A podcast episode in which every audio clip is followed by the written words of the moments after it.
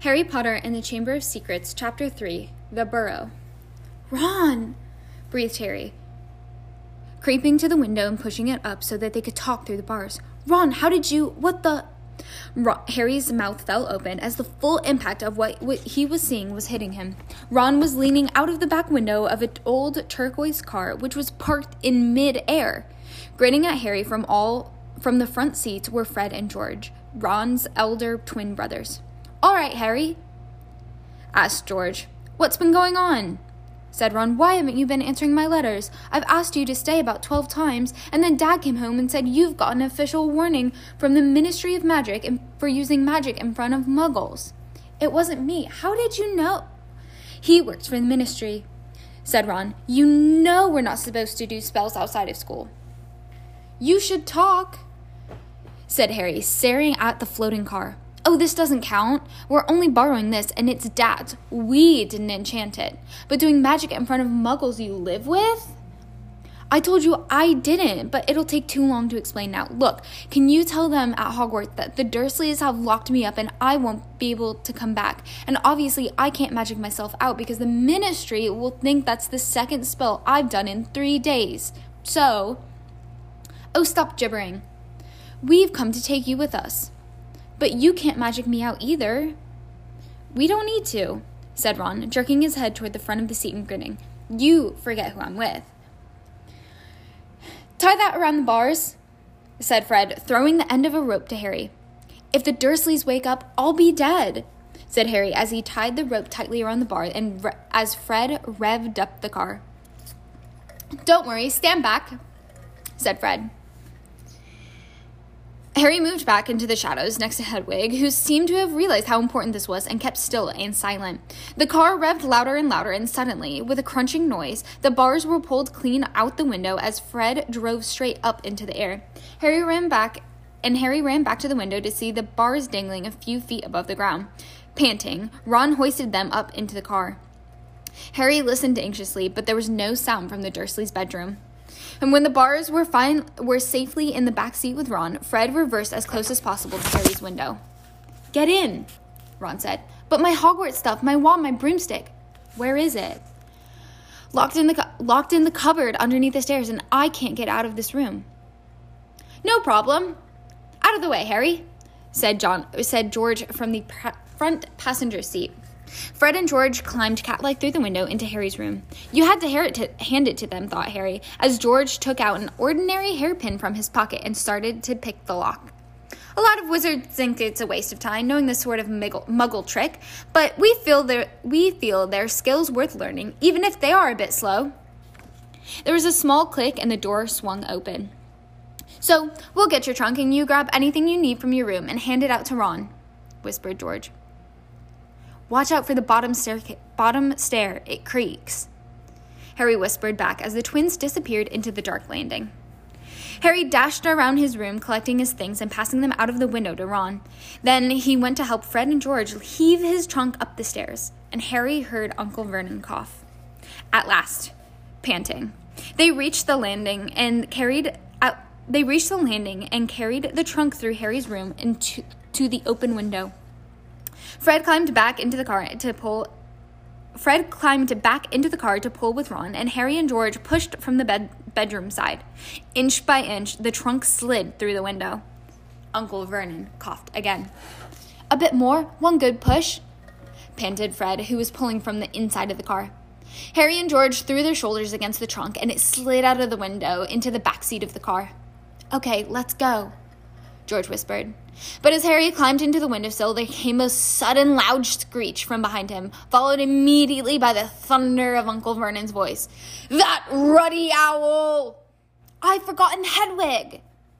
Harry tore back across the room as the landing light clicked on. He snatched up Hedwig's cage, dashed dashed to the window and passed it out to Ron. He was scrambling back onto the chest of drawers when Uncle Vernon hammered to hammered on the unlocked door, and it crashed open.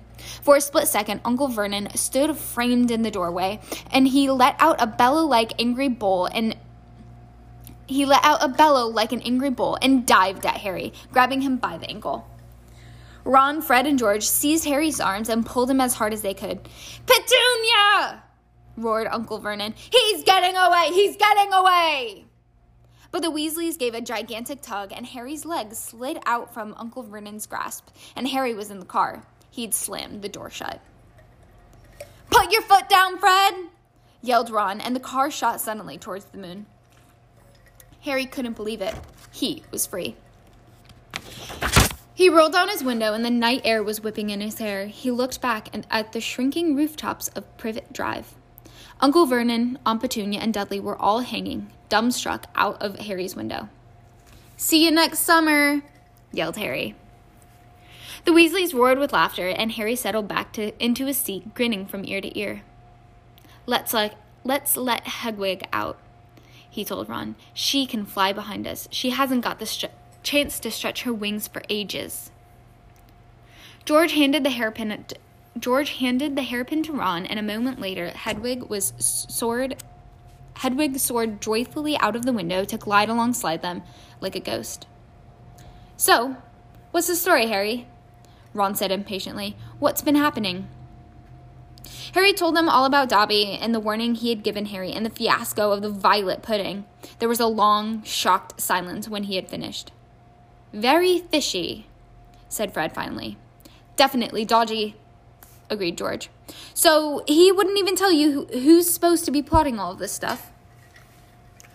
I don't think he could tell, said Harry. I told you, every time he got close to letting something slip, he started banging his head against the wall. He saw Fred and George look at each other. What do you think he was. What? You think he was lying to me? said Harry. Well, said Fred, put it this way how's Elf have house elves have got powerful magic of their own, but they can't usually use it without their master's permission. I reckon Dobby was sent to pop. I reckon Dobby was sent to stop you coming back to Hogwarts. Someone's idea of a joke. Can you think of anyone at school who has a grudge against you? Yes, Harry and Ron said together instantly. Draco Malfoy. Harry explained. He hates me.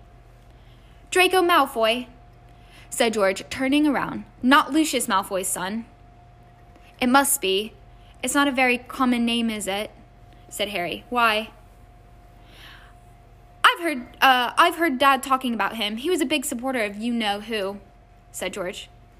And when you know who disappeared, said Fred, craning around to look at Harry, Lucius Malfoy came back saying he'd never meant any of it. Load of dung. Dad reckons he was right in you know who's inner circle. Harry had heard those rumors about the Malfoys before, and they didn't surprise him whatsoever.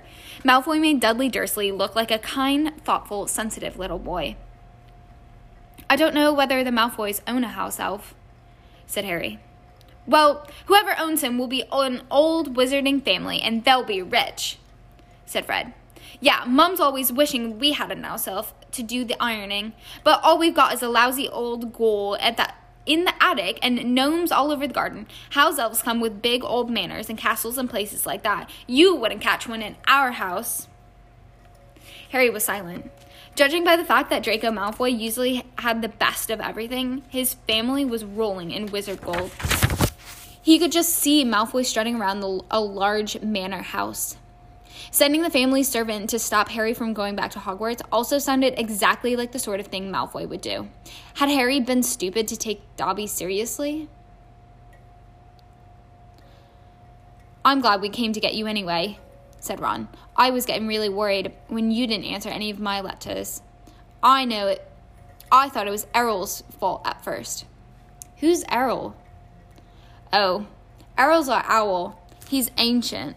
I it wouldn't be the first time he's collapsed on a delivery.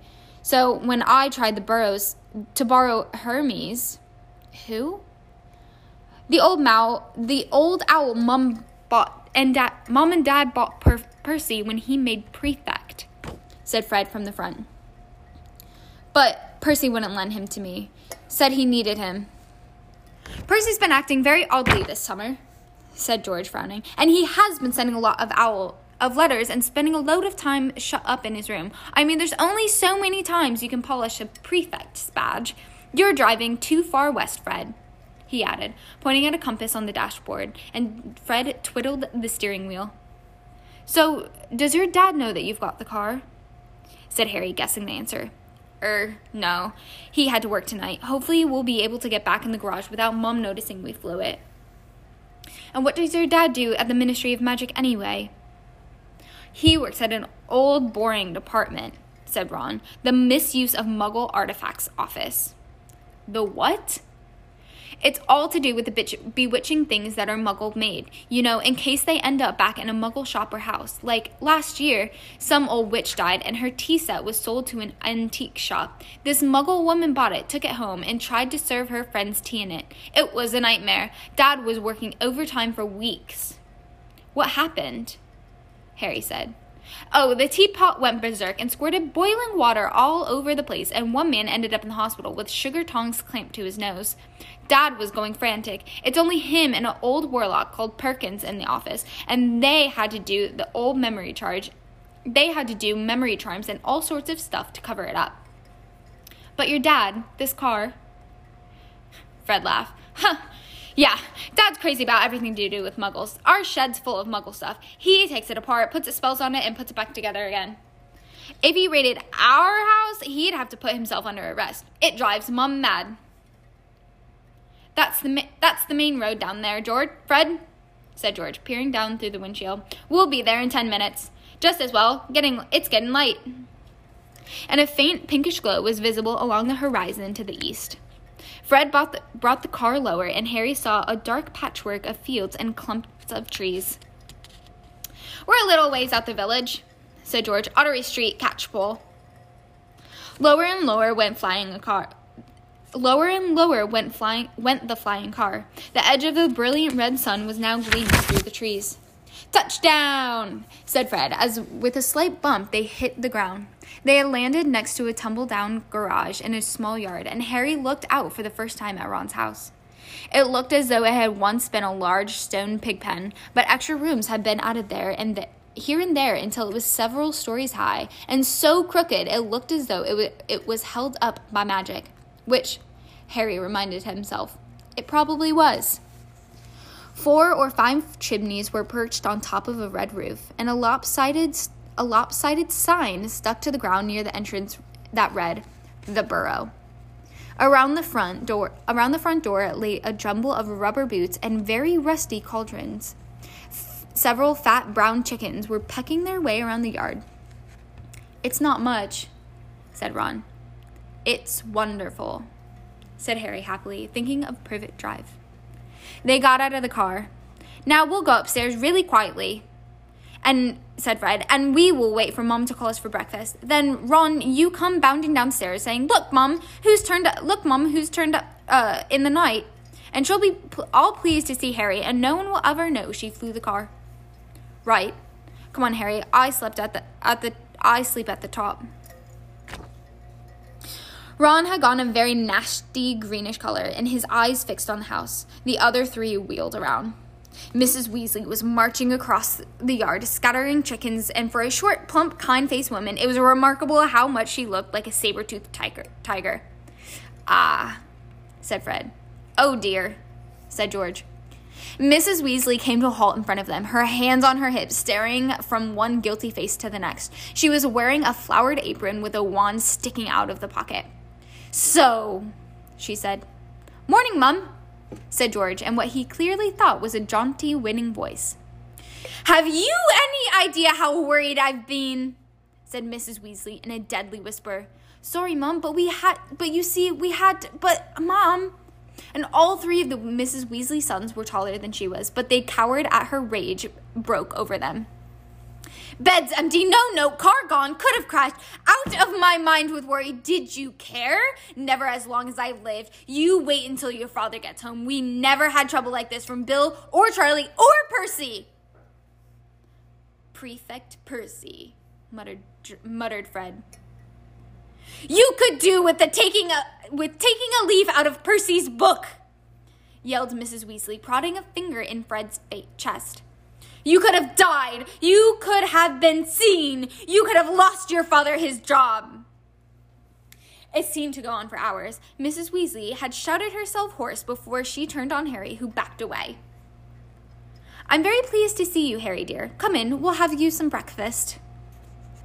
She turned and walked back into the house, and Harry, after a nervous glance at Ron, who, who, who nodded encouragingly, followed her. The kitchen was small and rather cramped, and there was a scrubbed wooden table and chairs in the middle. And Harry sat down on the edge of his seat looking around. He had never been in a wizard's house before. The clock on the wall opposite him had only one hand and no numbers written on it at all. Written around the edges were things like time to make tea, time to feed the chickens, and you're late. Books were stacked three deep on the mantelpiece, books with tile, titles like Charm Your Own Cheese, Enchantment and Baking, and One Minute Feasts. It's magic. And unless Harry's ears were deceiving him, the old radio next to the sink had just announced that upcoming that coming up next was Witching Hour with the popular singing sorceress Celesti- Celestina Warbeck. Mrs. Weasley was clattering around, cooking breakfast a little haphazardly, throwing dirty looks at her sons, and th- she threw some sausages onto the frying pan. Every now and then she muttered things like, Don't you know what? I don't know what you were thinking of, and never would I have believed it.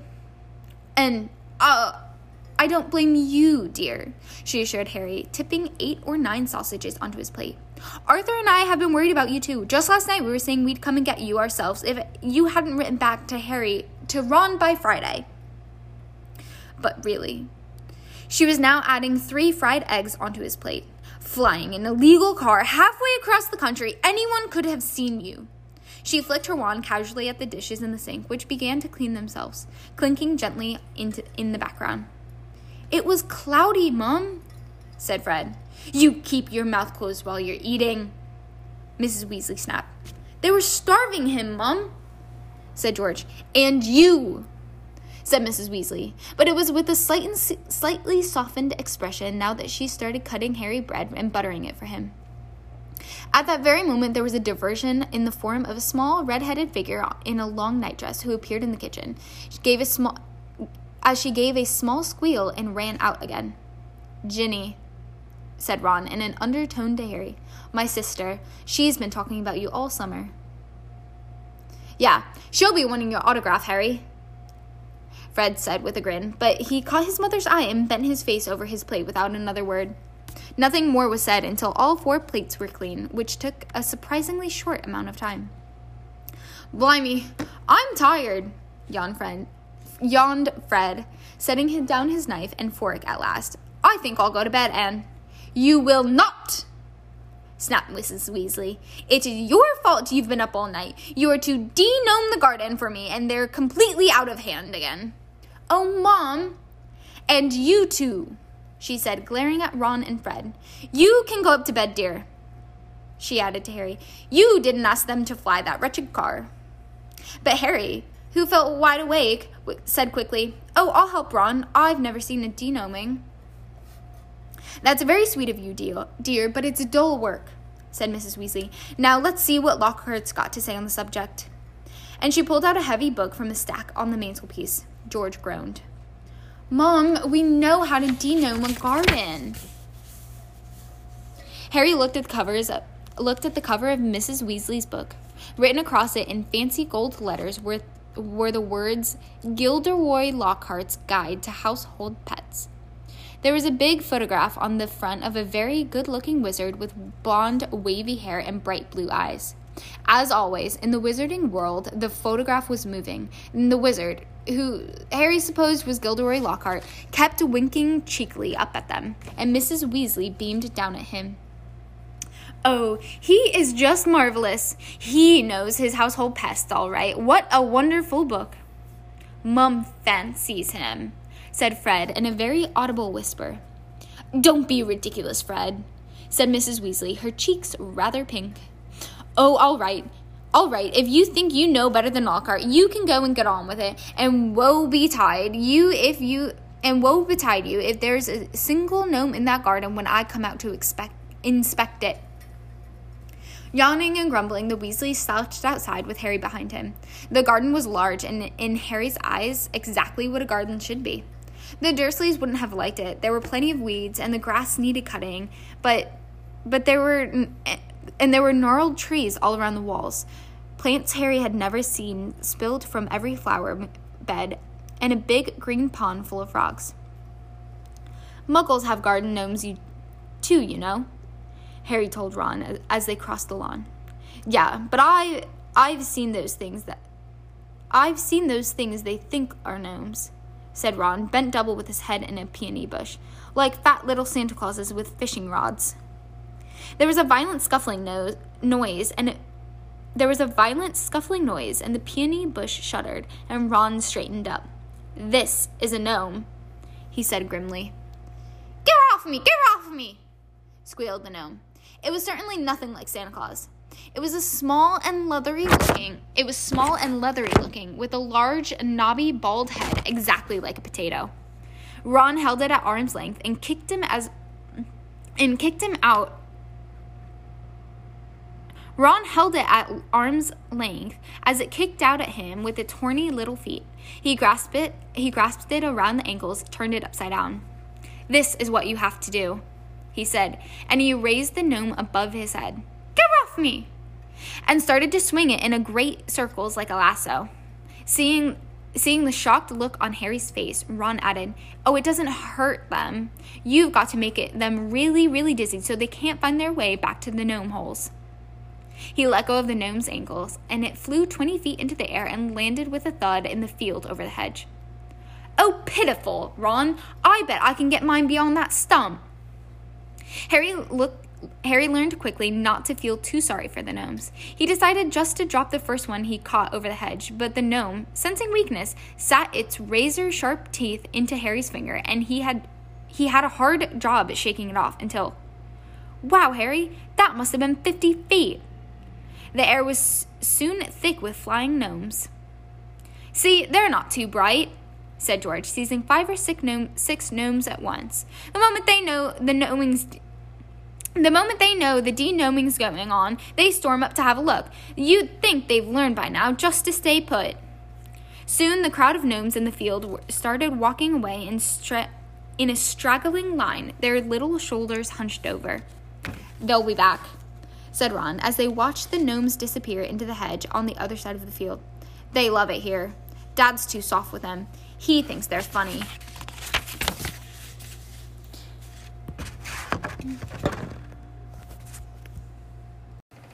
Just then, the front door slammed. He's back, said George. Dad's home. They hurried through the garden and back into the house. Mr. Weasley was slumped in a kitchen chair with his glasses off and his eyes closed. He was a thin man, going bald, but with the little hair he had left was as red as any of his children's. He was wearing long green robes which were dusty and, and travel worn. What a night, he mumbled, groping for the teapot as they sat down around him. Nine raids. Nine. And old Mundungus Fletcher tried to put a hex on me when I had my back turned. Mr. Weasley took a long gulp of tea and sighed. Find anything, Dad? he said eagerly. All I got were a few shrinking door keys and a biting kettle, yawned Mr. Weasley. There was some pretty nasty stuff that wasn't my department, though. Mortlake was taken away for questioning about some extremely odd ferrets, but that's the commitment to experimental charms, thanks goodness. Why would anyone bother making door keys shrink? said George. Just muggle baiting, said Mr. Weasley. Sell them a key that keeps shrinking to nothing so they can never find it when they need it. Of course, it's very hard to convict anyone because no muggle would, would admit their keys keep shrinking. They'll insist that they just keep losing it. Bless them. They'll go to any lengths to ignore magic, even if it's staring them in the face. But the thing is, our lot has the but the things our lot have taken to enchant- enchanting, you wouldn't believe. Like cars, for instance? Mrs. Weasley had appeared, holding a long poker like a sword. Mr. Weasley's eyes jerked open. He stared guiltily at his wife. Cars, cars, Molly dear. Yes, Arthur, cars said Mrs. Weasley, her eyes flashing. Imagine a wizard buying a rusty old car and telling his wife all he wanted to do was take it apart and see how it worked, while really he was enchanting it to make it fly. Mr. Weasley blinked. Well, dear, I, I, you'll find that it would be quite within in the law to do that. I think, even if, er, maybe he maybe would have done it better to tell his wife the truth, huh? There's a loophole in the law, you'll find. As long as he wasn't intending to fly the car, the, the, the fact that the car could fly wouldn't. Arthur Weasley, you made sure there was a loophole when you wrote that law, shouted Mrs. Weasley. Just so you could carry on tinkering carry on tinkering with all that muggle rubbish in your shed. And for your information, Harry arrived this morning in the car you weren't intending to fly. Harry, said Mr. Weasley blankly. Harry who? He looked around, who saw Harry and jumped. Good Lord, it's Harry Potter. Very pleased to meet you. Ron told us so much about. Your sons flew that car to Harry's house and back last night, shouted Mrs. Weasley. Ha- what have you got to say about that, huh? Did you really? said Mr. Weasley eager- eagerly. Did it go all right? I I mean, his faltered he faltered as sparks flew from Mrs. Weasley's eyes. That that was very wrong, boys. Very wrong indeed. Let's leave them to it. Ron muttered at Harry as Mrs. Mrs. Weasley swelled like a bullfrog. Come on, I'll show you my bedroom. They slipped out of the kitchen and down a narrow passageway to an uneven staircase, which wound its way up, which wound its way zigzagging up throughout the house. On the third landing, a door stood ajar. Harry caught sight of a Harry caught sight of a brown pair of eyes staring blankly at him, staring at him before it closed with a snap. Ginny, said Ron, you don't know how weird it is for her to be this shy. She normally never shuts up. They climbed two more flights until they reached the door with peeling paint and small plaque on it that said Ronald's room. Harry stepped in, his head almost touching the sloped ceiling, and blinked. It was like walking into a furnace. Nearly everything in Ron's room seemed to be a violent shade of orange the bedspread, the walls, and even the ceiling. Then Harry realized that Ron had covered nearly every inch of the shabby wallpaper with posters of the same seven witches and wizards, all bright all wearing bright orange robes, carrying broomsticks and waving energetically. Your Quidditch team, said Harry. The Chudley Cannons, said Ron, pointing his at the orange bedspread, which was em- emblazoned with two black giant black seas and a speeding cannonball, ninth in the league. Ron's school spellbooks were stacked untidily in a corner next to a pile of comics that all seemed to feature the adventures of Marvin of Martin Miggs, the Mad Muggle. Ron's magic wand was lying on top of a fish tank full of frog spawn on a windowsill, next to his fat gray rat Scabbers, who was snoozing in a patch of sun. Harry stepped over a pack of self shuffling playing cards on the floor and looked out of the tiny window. In a field far below, you could see a gang of gnomes sneaking one by one back through the Weasley's hedge. Then he turned to Ron, who was watching him almost nervously as though waiting for his opinion. It's a bit small, said Ron quickly. Not like that room you had with the muggles. And I'm right underneath the ghoul in the attic. He's always banging on the pipes and groaning. But Harry, grinning widely, said, This is the best house I've ever been in. And Ron's ears went pink. The end, my friend.